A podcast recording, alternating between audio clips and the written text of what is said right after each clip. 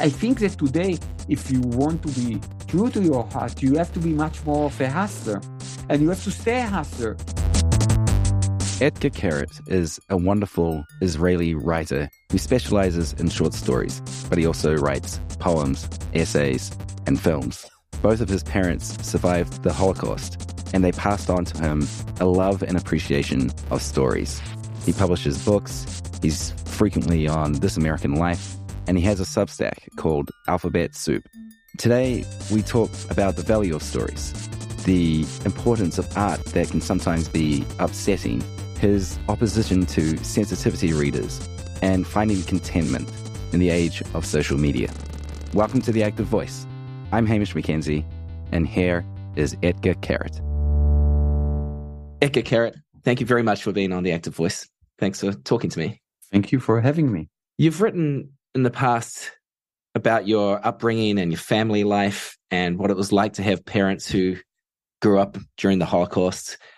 And I read something you said along the lines of it has encouraged you to seek out a life that is full of mm, spiritual richness rather than material richness. And I'd like you to start off by telling me what you mean by that. Well, both my parents were Holocaust survivors. My mother lost all her family. She was orphaned. She lost her brother. She lost practically any person that she ever knew. And when they raised me and my siblings, it was something uh, almost heartbreaking in the fact that they wanted what's best for us, but they felt that they never had an experience of that thing, you know. So they really wanted to groom us for something that they didn't know what that thing exactly was.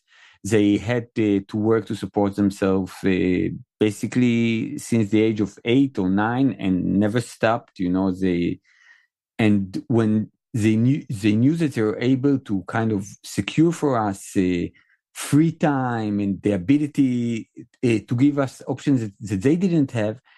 They really didn't know how to send us the right way, and it was a little bit as if they were helping us all the way to some kind of wall and then they said climb on our back so we'll get on the other side but we really don't have an idea what's waiting there.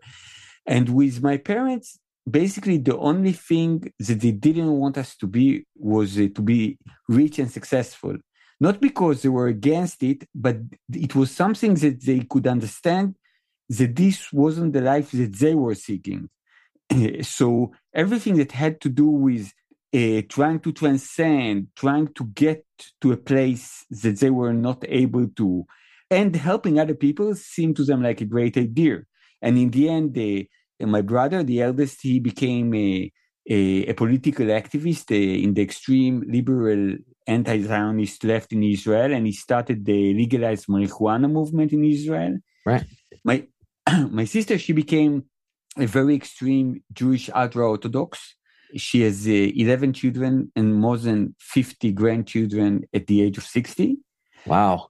And I became a writer, and it seemed as if uh, our parents were really, really happy. None of us became rich, and we all kind of picked our own path, ones that, that we could have only reached with the support of our parents because we didn't have to work for our living from an early age. And in that sense, you know, my, my father used to say, you know, I have a daughter that prays for me. I have a son who writes stories for me, and I have a, a son who rolled a joint for me. Like who could be who could be a happier father? I, I dare not ask who the favorite might have been. it's an isn't that an interesting response from your parents though to the to the tragedy that they were brought up among uh, amidst? Because I've seen it go the other way, where people who are uh, who come from sort of insecure backgrounds for whatever reason, or they're recent immigrants and trying to establish themselves in a new nation, seek out security and surety and um, stability, where your parents seem to have gone the opposite way and said you don't have to go get that house with the picket fence and the, the dog and the car in the driveway. You should instead go look for your satisfaction or your security uh, internally through creativity, through creativity, through culture, uh, uh, were your parents unusual in that way, or was this a common response from people who had that kind of upbringing? Oh, my parents were unusual in so many ways, and all of them I found very positive. But but what I think about my parents is that because they were children of war, and basically kind of operating in a system where there was not much parental or adult authority, then basically it's like kind of like Lord of the Flies in that sense that they made the word, they made the rules, they made the ways that they would grasp it. I remember that one of the things that my father told me as a child, and I think that it's something that affected the way I saw the word and maybe made me a writer, was that uh, when he was a child during the war, he hid in a hole in the ground and he had to stay in, in that hole for more than 600 days and the hole was really really like small. He was there with his parents but basically it was too shallow for them to stand and it was uh, too narrow for them to lie. So they were basically sitting for two years you know? There and when when the russians liberated that part, part of uh, uh, belarus they were unable to move their muscles you know? They, were, they suffered from such a contraction. Wow. And my father told me that every morning when he would wake up he would try to think of a parallel universe in which everything was exactly the same uh, as it was in his world, only he would change one detail. So, for example, he would live in a world where there would be Nazis seeking Jews in hidings, but when they would catch the Jews, they would give them sweets. Or there would be Nazis who have some kind of racial theory, but the racial theory kind of focused on a beautiful uh, red-headed girls. And then my father would make up a story that this red-headed girl that you know he's hiding her in his attic, and he saves her from the Nazis, and she falls in love with him. And the next day, my father would change another detail and make up an, another story. And as a child, I kind of uh, rebelled against it. I thought it was totally stupid thing to do. And I said to my father, like, What's the point in that? You know, you're in the holy ground. Nazis killed your sister. What what does what difference does it make? And he says, well, uh, what I felt was that uh, everything I can imagine is a possibility. And he said, and when you're in a very narrow space, by creating more possibility, suddenly you feel that you're uh, less in a dead end. And I think that, you know, that my father was basically a child that would get up every day and they, you know while you be uh, mowing the lawn or doing the dishes or doing your homework or you know or doing all the chores that a, a, a child would make then he basically would sit for 15 hours and think you know? So of course he came out something that was totally not standard you know? For example after surviving the war he had this idea that he doesn't want to live only one life, he wants to live many lives. So every seven years, he would change his profession, hmm. even if he would be successful in what he had done before.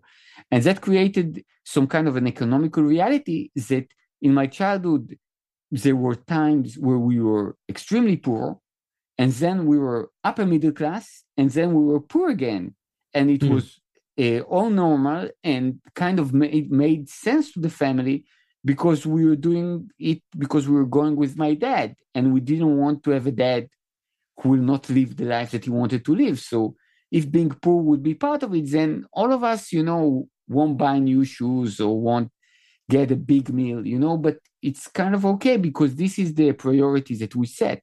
Or on another thing it's like we didn't function as a family in that sense that when my father would earn some money, we had a drawer where he would cash all his salary and put it in a drawer. And since I was three years old, my father said allowances are for children and families in which people don't trust each other. But I trust you guys. So you can take out as much money as you want and you don't have to report to me. You know, you're my children. I trust you. So what really happened was that since the age of five, I tried to create a money making job for myself because I felt bad that I only take money, mm. you hmm. know, from the kibbutz, you know, but don't mm-hmm. give money uh, to this communist uh, initiative. And all those kind of things, you know, I, I'm not sure, you know, if they're psychologically sound. my parents didn't think much of psychologists, but it kind of gave you this uh, feeling of freedom and independence and this idea that individuality was the most important thing. You know, it's like in Israel, the status of Holocaust survivors is a very clear and almost rigid one. It's like a war veteran or somebody, you know. So whenever uh, there is Holocaust Memorial Day, they ask people who are survivors to come and speak, you know, in uh, ceremonies. And my mother refused to go. And uh, when they said to her, "Why don't you go?" and she said, "With all due respect, I don't work in the Holocaust. You know, I'm a woman who lived her life, and something happened in her past, and I pay my taxes, but nobody will tell me where to go and about what you should talk, you know. And she totally challenged even the idea of what does it mean to be a Holocaust survivor. I remember that they, that as a child we once went to see a doctor, and there were only two chairs outside of the doctor's office, and there was a mother and a child sitting there. And you know, it's a small town. Eh, so the mother said to the child, get up. And when he was reluctant, she pushed him again. She said, get up. She's a Holocaust survivor. And he got up and my mom didn't see it. And she said to the child, do you know what it means that I'm a Holocaust survivor? And the kid said, yes. And she said, what does it mean? And he said that I should feel pity for you. Mm. And uh, my mother says, you know, I think it actually says something completely different. I think that it says that if, if you, me, and your mother will stand and a lot of time will pass and they won't give us water and it will be very cold and very warm and then very cold again, then it's much more likely that your mother and you will fall down to the ground before me. So I suggest that you keep your seat. Mm-hmm. And there was something in this that was for me kind of a lesson that uh, I must say totally opposite to identity politics as it teach us today.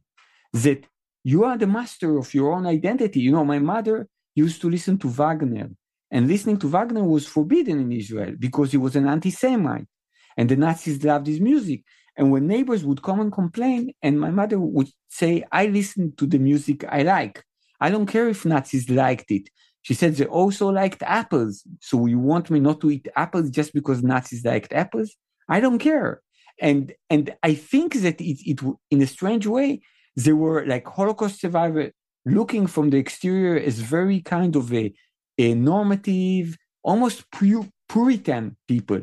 But in their mind, they were very, very radical and free and wanted to get the most out of life and not to kind of walk the path of it. Are you grateful for having had that as the backdrop to your life to be have to have the freedom, to have the permission to go do something crazy like be a professional writer? Uh, for sure, I must say that you know that my parents didn't push me so much to be a writer. They actually wanted me to be a mathematician, and I was pretty good with math. Mm. But at the bottom line, and that's the I think the most beautiful thing about my parents is that they, they really knew what they wanted for each of us, but they also ex- accepted the fact that we're calling the shots and that whatever we decide is the things that should be done. You know, it's a, I was in Ira Glass's show and I was telling this story that when my mother thought that she, she's beginning to become demented, mm. she asked me that the moment she become demented, I, I'll suffocate her or I strangle her with a pillow. Yeah. And when I refused and I said to her, Mother, I don't have it in me, I can't kill you she didn't accept the fact that I didn't have it in me. She insisted that I did have it in me. And that if I'll ever need to, she's sure that I'll kill anybody who needs killing. But she said, but you don't feel like doing it. And the fact that you don't feel like doing it is enough. If you don't want to kill me, you're my son. I will never force you to do anything. And it was very, very easy going. So, so there was something in the structures that was very, very clear that the norms of the world were in the second place and in the first place was our unconditional love and our willingness to do whatever we need to protect the people close to us. And that would mean that, uh, that let's say, if my mother uh, would need to lie to my teacher or forge uh, papers, you know, in my behalf, then she would do that without even winking. You know, it never seemed to her a problem. Like if I would do something that is would seem immoral to her. If I would go next to a beggar in the street without saying hello or without giving him a coin, you know, I would be severely punished for that. But if I would say to my mom, you know, there is an exam tomorrow, but I feel like going to the beach, would it be okay if I don't go and you write a letter that I had a pneumonia? Then my mom would say, sure. How about I do it four days because I see in the forecast that tomorrow and the day after tomorrow is going to be sunny days too, you know? Yeah, you've written a lot about both your parents, both of whom to seem to be very, very strong characters. And there's the Ira Glass show you've referenced here as a an episode of America, This American Life that is dedicated to these vignettes uh, about your mother, who is a force of nature. Uh, she sounds like uh, incredibly creative and courageous, also quite uh, aggressive when she needs to be, and very protective of those that she she loves and loved, and and those she keeps close to her, and and very uh, puts up a strong force field uh, against those who she might want to keep out. And I I wonder like that strong sense of compassion, that strong admiration for your mother, these memories that you have of her growing up, the way that she communicated values to you based on uh, what she had learned from the horrors she'd seen. To what extent did this push you into a life of storytelling and respect for stories? And what, you know, to what extent do you think it resulted in you choosing the path of the writer? Well, I, I, am pretty sure that with different parents, I would have never became a writer. And it's not because ever kind of consciously talked about the literature as being something important in their life. Both of them read a lot and uh, in six and, and in seven languages because they were children of war and they spoke a lot of languages. But I think that, uh, that the thing that first connected me to to storytelling was the fact that uh, my mother would tell me bedtime stories when I was a child, and her parents would tell her bedtime stories too in the ghetto. And the thing about it, it was that in the ghetto they had no access for to children books, so they had to make up those stories. And as a child, she liked the fact that they had to make it up, and she felt that in this environment where they could give her very little, this was kind of an act of generosity. And for her, the idea of kind of not telling us bedtime stories and reading to us bedtime stories was like kind of outsourcing something that is very intimate. It it would be like kind of ordering a pizza instead of making her children dinner, you know? So she gave a lot of importance to that. And I felt that because she would tell me a bedtime story every night. And I could see that she was very good at it, but I could also see that she prepared it. Like I could say to you that actively every day while working, she would think I would guess something like at least 30 minutes about what story she's going to tell me at night. So, so it kind of like echoed the fact that I was in her heart, you know? Mm. And I think that growing up, I kind of grew up with the fact that making up a story for some somebody is the ultimate act of generosity. It's something that you do only to people that you really, really love. Mm. And I think that when you come up and you say, wow, there is this something, it means a lot. It, it kind of projects something in me. It kind of, it creates intimacy. It touches somebody. It's so great, you know, then you're more inclined when you grow up to say, wow, you know, I wish I could do something like that. I wish I, that I could make up a story. I wish that I, I could give this kind of a or share these kind of emotions with people and make them feel close to me and make them feel protected and surprised and and hypnotized by life and you know and curious about what's going to happen tomorrow you know it's really old it's it seemed like such an amazing gift that to be able to, to do that was something that I really wanted. And again, you know, the fact that I experienced it in such a way doesn't necessarily mean that the people who would receive the stories would feel the same. It, it's more like an ethos. So when I would see my mother telling me her stories, thinking about it, her parents telling her a story, then it, wasn't even my experience. It was just seeing her pride and her wish to give me something, and just seeing her face made me want to be able to feel that way uh, sometime in the future.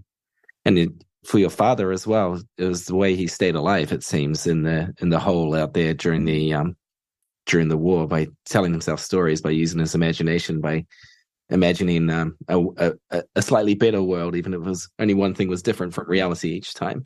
That must have had an, an impact on you. I, I think you know it, it's really like sometimes I need to talk a lot to come up with the short conclusion. I think that both my parents survived the war by living the life in their minds. And this idea is that when they went back to nor- normal, they still didn't kind of went back to living the life outside. They still kept some of this kind of inner life. Yeah. And I think that, that what they shared with me was this ability to live life in your mind. And when you you keep this space in your mind, then then it's kind of a story space. It's a, an imagination space. You can do a lot of artsy thing with with them. My parents didn't see it as a, an artsy space. They they thought it was part of their survival skill. But in the bottom line, this was what allowed me to create later on. That allows you to have a richer spiritual life, I imagine. But is there any part of you that wishes that you invested more in going after the material life. In the United States, it's almost a blasphemy to say turn your back on the material life. Well, you know, my son uh, says uh, that I'm I'm, uh, I'm much more bet I'm better at in making money than in spending money. Hmm. And the thing I think about it is that he doesn't think that I make a lot of money.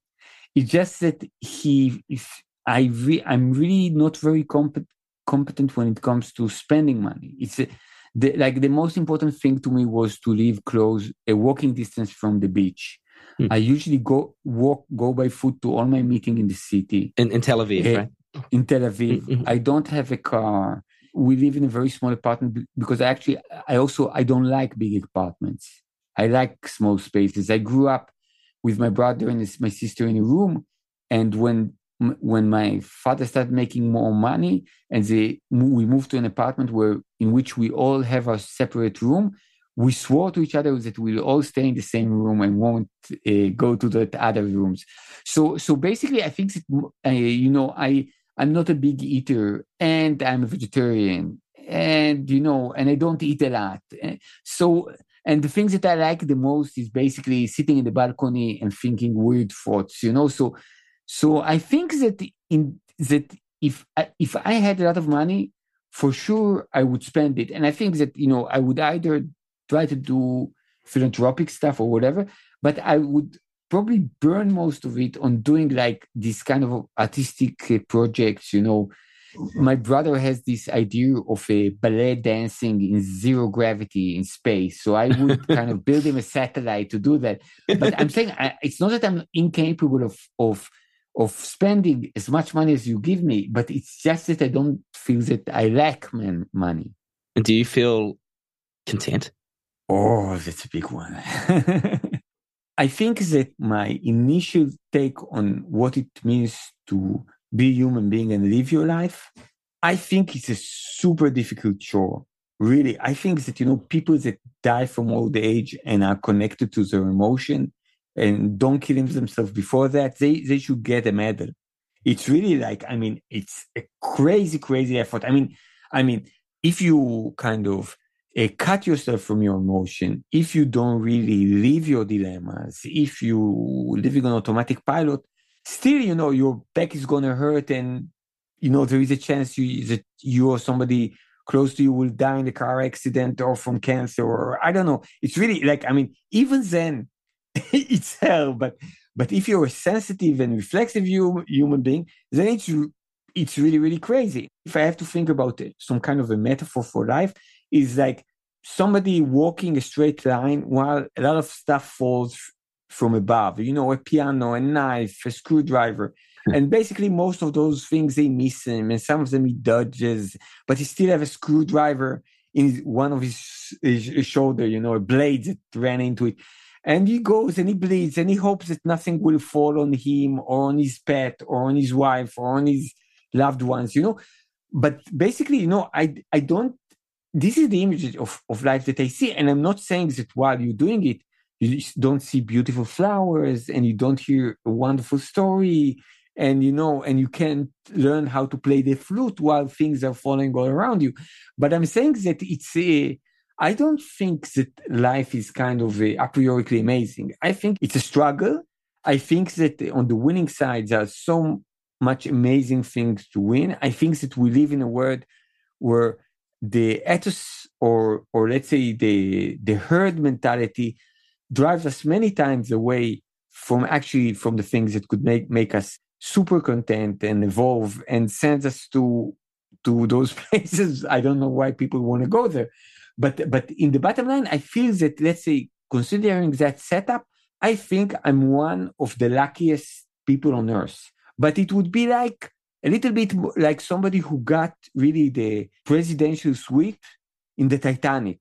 You know, it's really like the bed is great and the food is amazing. But if you ask me about the macro level, I really think that this is really tough. So this is partly where I was driving with my setup here. You've chosen a life where you can have a rich interior spiritual experience and nourishment. And you, one of your favorite things to do is sit in the balcony and just think weird thoughts and pour yourself into creative projects. And I wonder if the, in the current environment, what are the chances that other people can do the same and like live the same life? Or, you know, how hard do they have to work to have a same life? This herd mentality thing that you also mentioned, we live in a time of hyper connectedness and social media uniting people, but also making it harder counterintuitively to be independent minded because of these massive groupthink encouraging forces. Is that what you're referring to when you talk about this is a Titanic going down? Is it is it like harder to have the life that Etgar Keret has chosen and that Etgar Keret is living? Well, first of all, I think it's it's funny that uh, you know John Lennon has this saying that uh, if he w- would have lived in Roman times, he would have wanted to live in Rome. You know, they asked him why he lives in New York and not in England. He says like I want to be where things happen.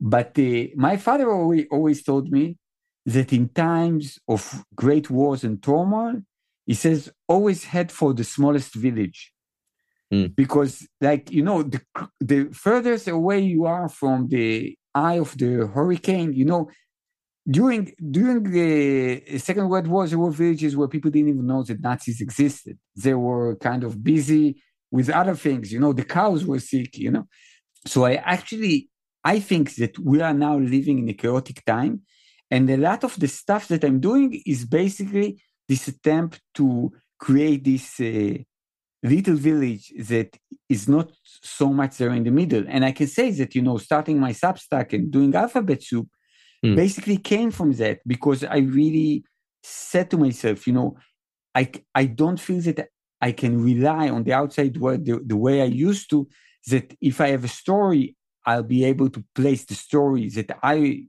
want to write the way I want to write it on a pedestal where uh, some people would read it and accept it and have some kind of a dialogue with me. So this had become less and less tri- trivial. And I said, if I can create a community that for me would justify my writing on the go, you know, there will be, I don't know, like 100 people, 10,000 people, 1800, doesn't matter, like, but a number of people that are interested in reading me and that are interested in kind of sharing their thoughts about my writing, then I know that from there I can go to uh, publishers, magazines, uh, newspapers. I can go to anywhere. I don't have to give any of these up. But this is uh, my bunker. Mm-hmm. This is uh, my attic. This is the place where I can go and hide. And it's not like uh, I don't know Facebook where where when the wind changes suddenly you, you have all those trolls and monsters going around on your page. There I know I admitted those people. You know, as a reserve for a very long time. They get a lot of mails in their in, uh, on their inbox that even deleting would have taken effort. So I think we have a relationship, and that's and that's exactly what what I think that this time calls for. I think that if in let's say 20 or 25 years ago, I would say I want to get a, a more central stage, then now I say to myself, I want to be in a place where I be in control and I can do what I can do. And if this thing is peripheral, then that's fine with me. You know, I w- I wouldn't want uh, to pay some of the prices that uh, I'll need to pay to go to a central uh, stage. You know, and I'm just talking, you know, about about the fact that that let's say when I write and I publish what I write, I don't want to have an argument in my head with a sensitivity reader. Right. I really don't. Uh, just to be clear, I think that, for example, you know, I'm a filmmaker, and I think that the fact that today, when there are intimate scenes, there are experts that talk to the director and the actors how to do it in a, in a, in a way that won't hurt anybody. I think that this is totally needed. But when it comes to sensitivity readers, I say, you know, the reason I needed this person on the set was that people won't get hurt, that nobody will get harassed on the set. That's why I need the person. But when somebody writes a book, it is not real. You know, I go to movies, I see Earth being destroyed, I see people murdering other people.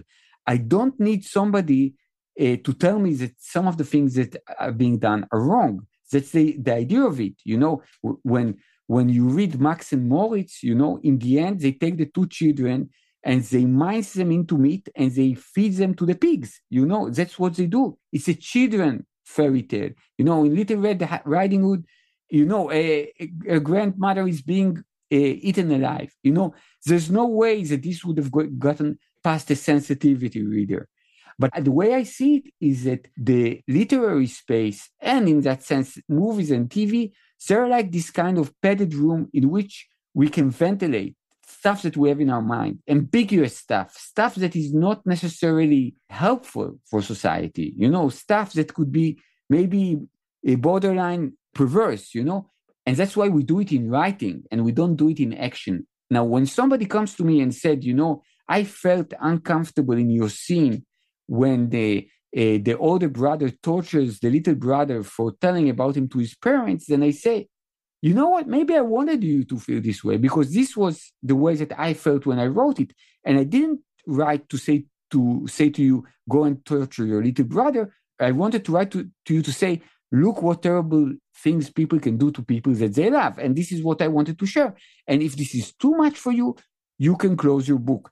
But the idea is that there is something about the dialogue about art in this day mm-hmm. that it, it's very much like the fundamentalist religious mm-hmm. dialogue about art because the way that it thinks it, it deals with art it thinks that art is a lesser form of reality it's something that serves reality.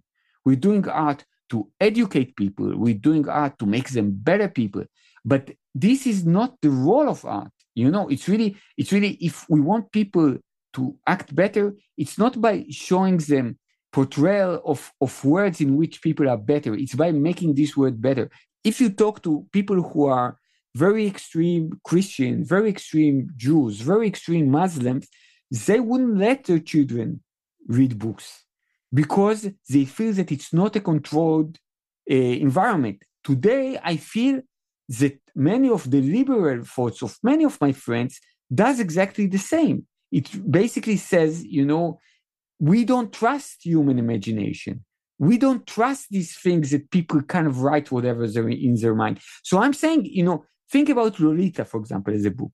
I think Lolita is a very humanizing book, but in the bottom line, today there are uh, many institutes that won't teach it because it humanizes a pedophile. Now, I think that humanizing a pedophile and uh, supporting uh, the idea of somebody being pedophile, it's not the same thing. The idea is that everything that is human is not strange to us, as a great Greek philosopher said. It said, but at the same time, the fact is that if you don't uh, express something, it doesn't make it disappear. So, what convinces you this is actually a problem though, because or this sort of authoritarian ap- approach to culture. Because the counter to what you would say, what you're saying now is that actually we're evolving as a culture. We're leaving behind past bigotries and becoming more aware of the people around us, people who are in different circumstances, people from different cultures. We're decentering our own experiences. Well, you should tell you should tell that to the Palestinians and Arabs living in Israel and to the black people in, living in the US. I'm sure that it, it would make them happy. so so but my, my question really is because I don't want to just wholesale accept this for the people who have a slightly different point of view on this. And you know, the, the people who are arguing in the opposite direction will say that these claims of, or might say that these claims of authoritarian behaviors creeping into culture, like are way overstated. You know, sensitivity readers, hardly anyone has them. They're just a small like thing on the a, small a small part of a wider process.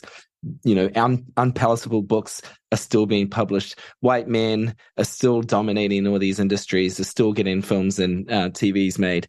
Like, what what what is it that convinces you that this is a real strain that needs to be kind of counteracted? Well, well first first of all, you know what what I actually think that happened is that the only place where the hegemonic thought of a, a heterosexual white man being in charge is actually uh, at the head of most of the studios, the head of uh, Netflix. Uh, I don't know Netflix personally, but all those streamers.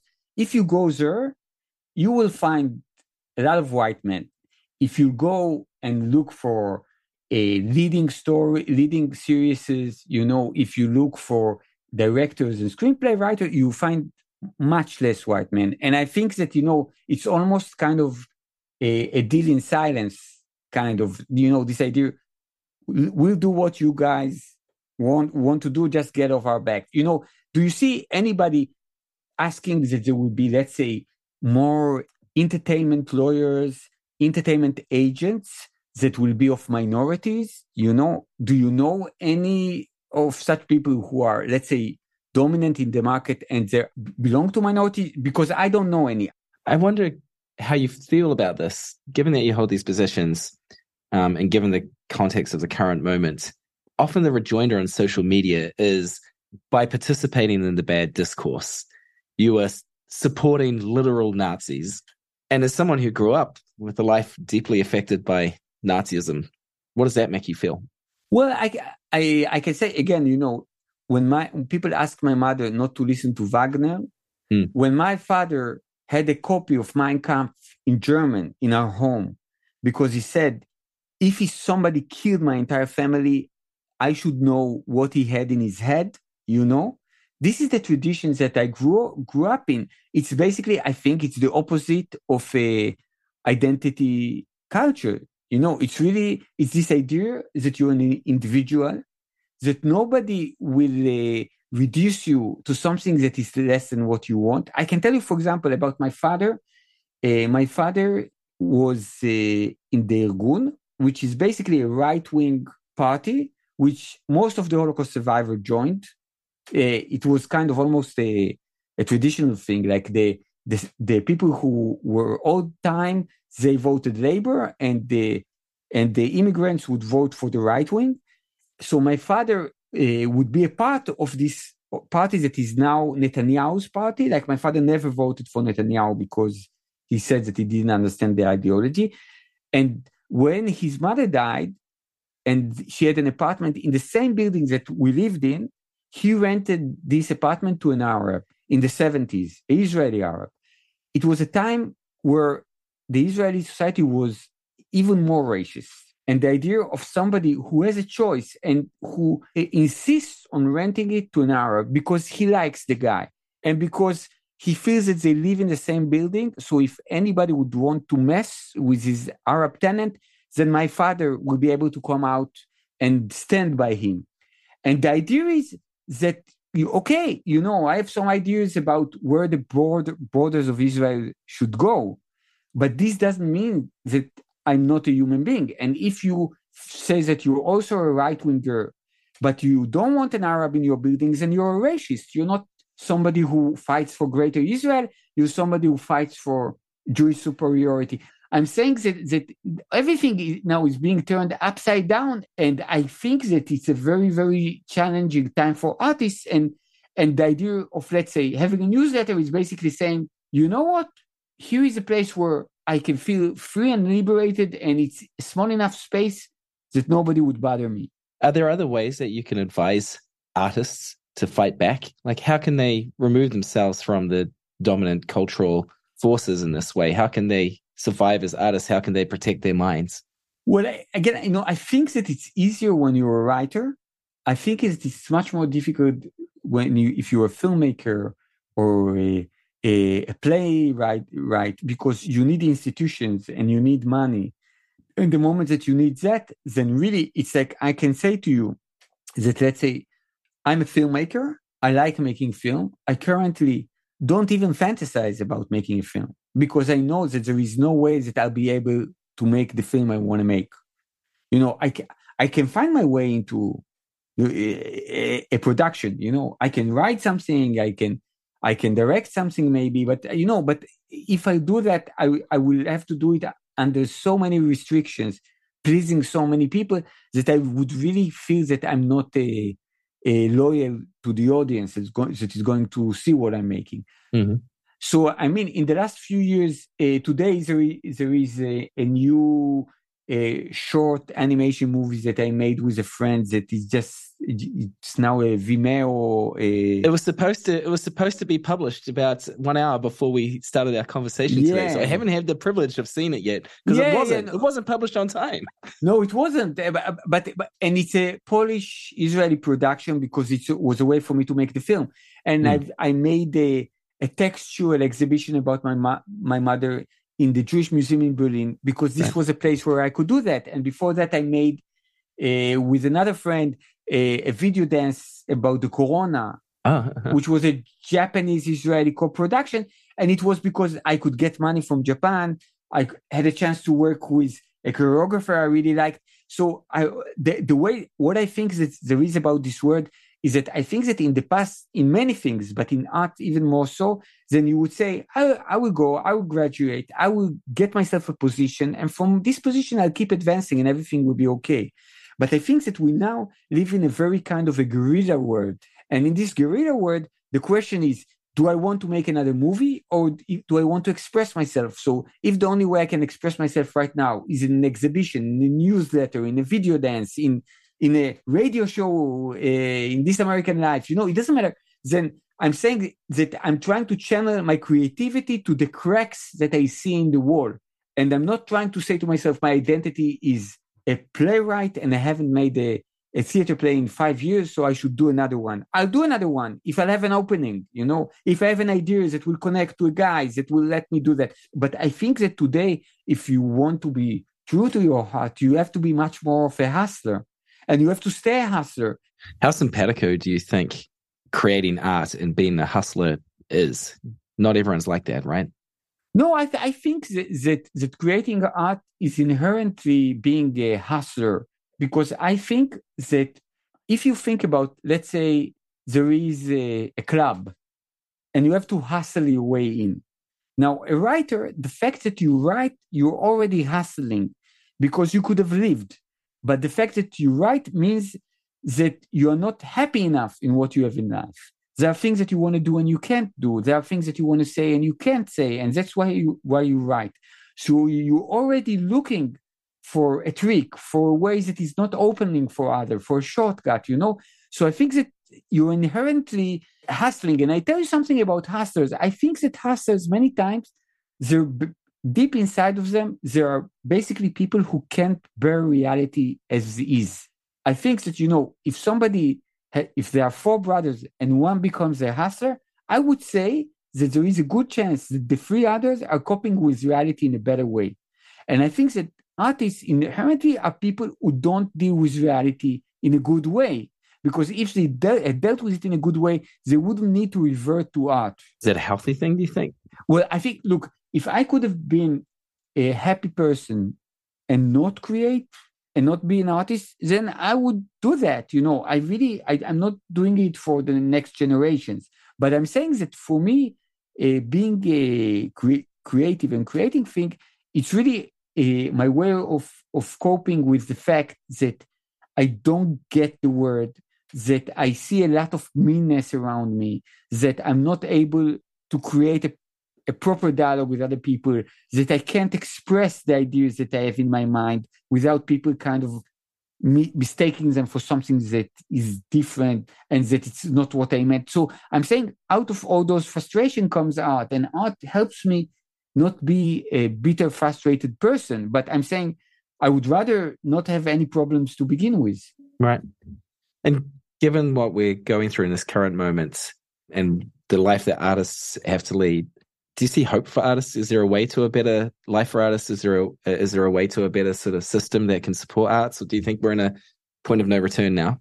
No, I think there's never a point of no return. You know, I think I think that uh, life is like this never-ending uh, Netflix series. You know, but now it feels like an end of a season episode. You know, it's like everything everywhere at once kind of feeling. Every like, and of course something else will come out of it. You know, I'm saying uh, Uh, there is this aspect of me being used to a different word and being nostalgic because in that word I was younger and you know and the no back problems. no neck problems. But but but I think that the but I think that, that that kind of if I go if I go beyond that then we've been going on the force of inertia and doing the stuff that we used to, to do and things that changed and i think that the only way to deal with it is to be reflexive and find solution Let, let's say for example i can present what I think one of the world's most major problem today, I don't have a solution, but you're innovators and maybe you find a solution. Now, what I think is that when we talk about people and countries, it's something that really kind of worked perfectly in the 20th century. But today, what happens is all of us, we live in communities that understand us and share our views, but those communities are on the social media. So it means that there are a lot of people in the world that really get us, but the people who don't get us are the people who live across the street. The people we have to bump to because the people that don't get me in the internet, they're not in my feed.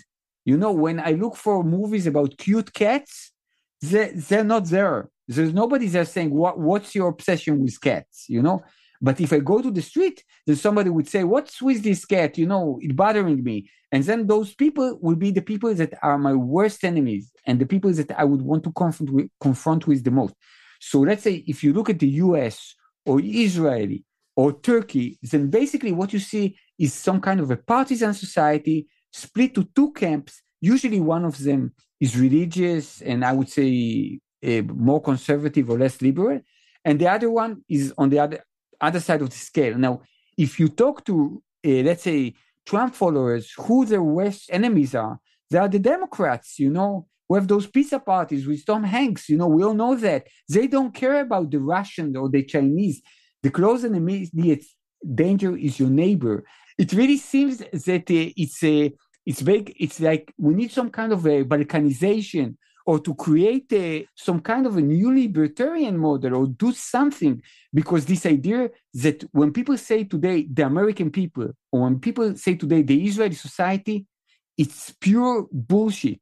You know it's really really like i mean you know a racist misogynic conspirative uh, i don't know guy who thinks that trump had won the election you know and a liberal uh, transgender juggler they don't have anything in common. They don't share the same value.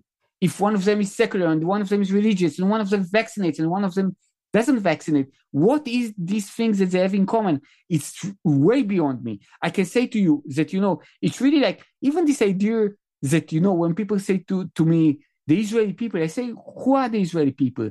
Netanyahu, who's uh, now standing on trial, or the peace activists right now uh, in the West Bank trying to stop soldiers from, I don't know, uh, not letting uh, somebody go through a checkpoint.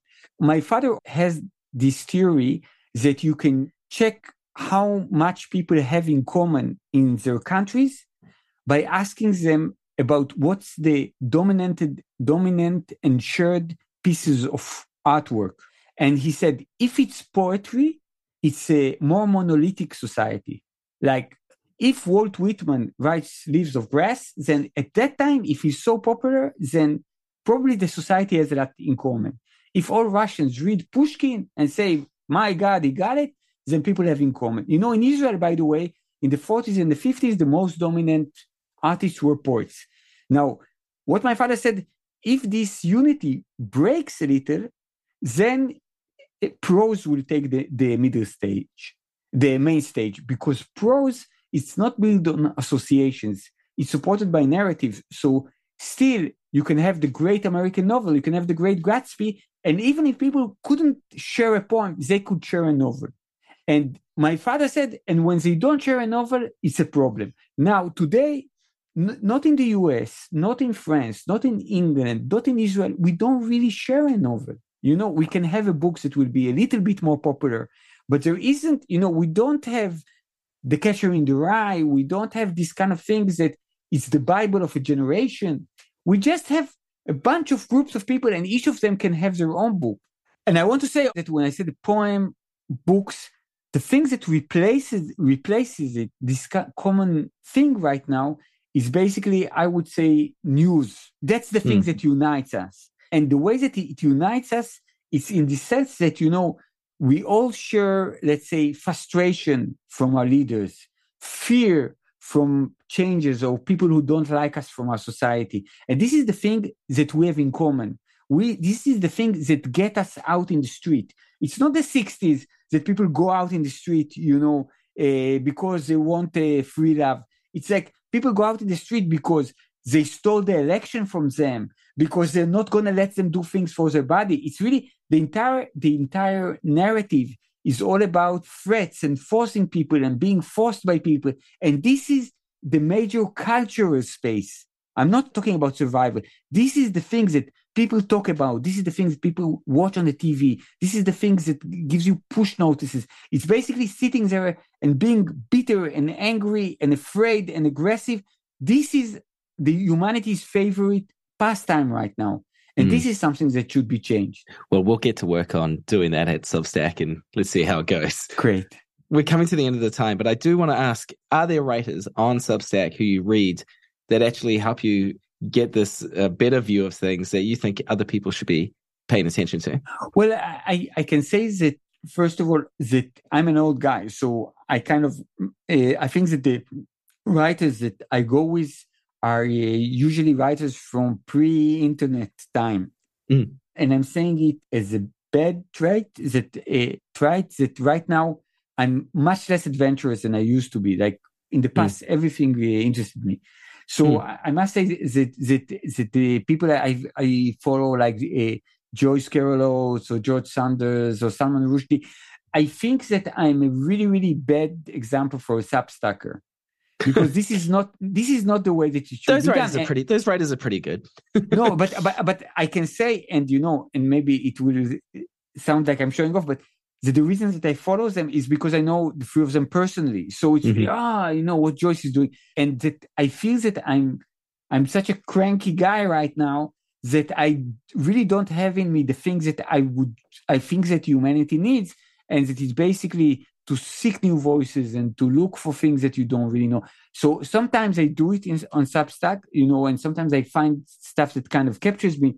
But I must say that uh, that I'm a bad sub, subs stacker. I'm a bad Substacker user. Well, you you you may you may hold that criticism of yourself when it comes to reading, and I won't object because I don't know what kind of a reader you are, and I don't live inside your mind. But you're a great Substacker when it comes to writing, and I think everyone should go to Alphabet Soup and see these wonderful stories that you're telling there. And sometimes they're very short. Sometimes they're snippets of um, uh, screenplays you're working on or TV shows you're working on scripts. Sometimes it's uh, stuff from your archives and it's a wonderful community and a wonderful space. And I think people should seek it out and enjoy it. And I'm grateful to you for publishing on Substack and thankful to you for also spending this time in conversation for the active voice. Thank you. Thank you very much. You can find Etgar Keret's Alphabet Soup on Substack at etgarkeret.substack.com. That's E T G A R K E R E T dot substack.com. See you next week. And don't forget, you can subscribe to this podcast, The Active Voice, on Substack. You can find it at Substack Reads, which is read.substack.com. R E A D dot substack.com.